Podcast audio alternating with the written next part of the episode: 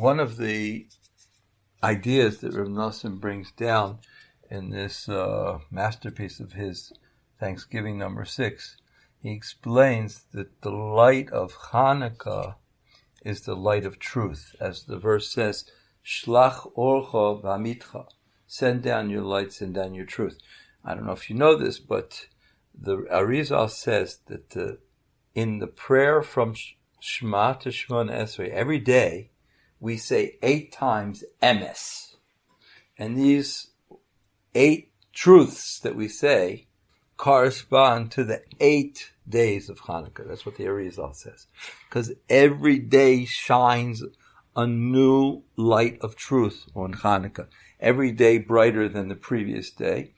Uh, according to the, the to the Kabbalah, you're supposed to have in mind the Shem Ekia times Ekia. 21 times 21 equals Emes. Each night there's a different light of truth, corresponds to the 13 character traits of mercy.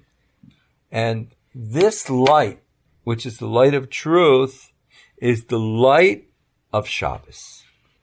The light of Shabbos is the light of the world to come, and specifically on Hanukkah, it comes down into the lowest places. That's the secret of why Hanukkah is on weekdays is that the light of Shabbos comes down into the darkness of the week.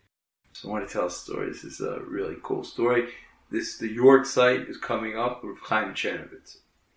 Rav Chaim Chernovitz was crazy about Shabbos. He wrote Siddur Shel Shabbos, and it's well known that on Shabbos he appeared to be a head taller. He was one shtick Shabbos. He just lived for Shabbos beautiful, beautiful stories about him. But there's one particular story that I told Friday night, and it had such siyata shmaya because it turned into a whole conversation. I want to just tell the story and then open the story up. And this is going to be much more than just a story because it's really a way of life. It's called Shabbos. Okay, so he lived on the border of Romania and Russia, and there was a war going on. And the townspeople heard that the soldiers were coming through town and they didn't know what to do.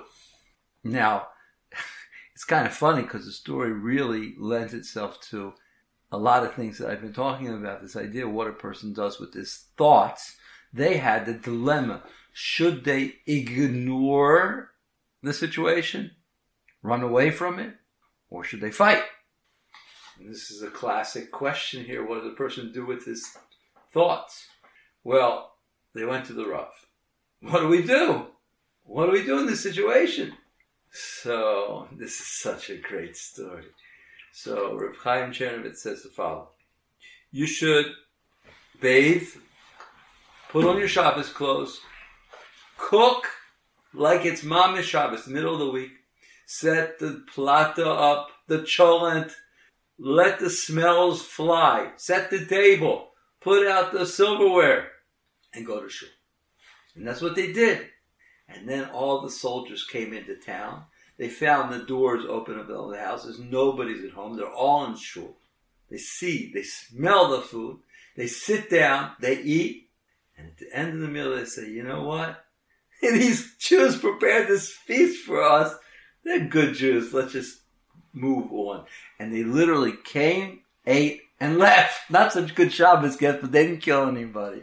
Now, how can, what can we learn from this? It's a crazy story. It's a beautiful story, but it's much bigger than that because we are always forced to deal with situations that we push it cannot fix.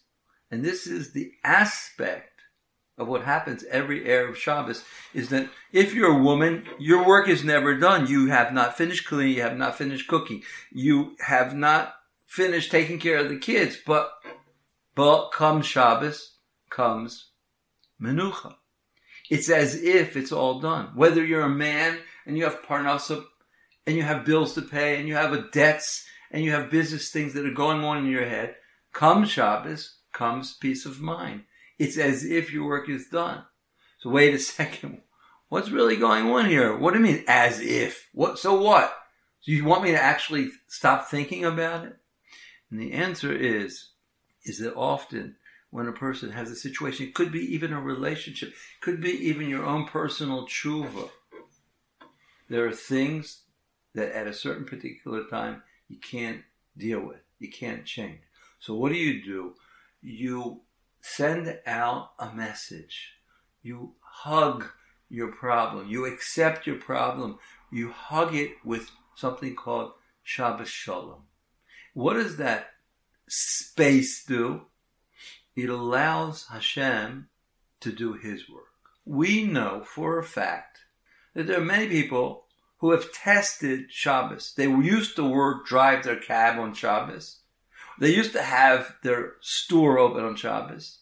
And then they heard about Shabbos and they said, let's make a test. Let's see how much money I'm going to make the next year keeping Shabbos. And they found out what it says in the Zohar that Shabbos is literally the source of the blessing. So you actually make more by not doing.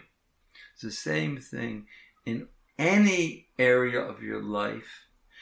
What you can do, you must do. What you can't do, hug it, give it space, peace.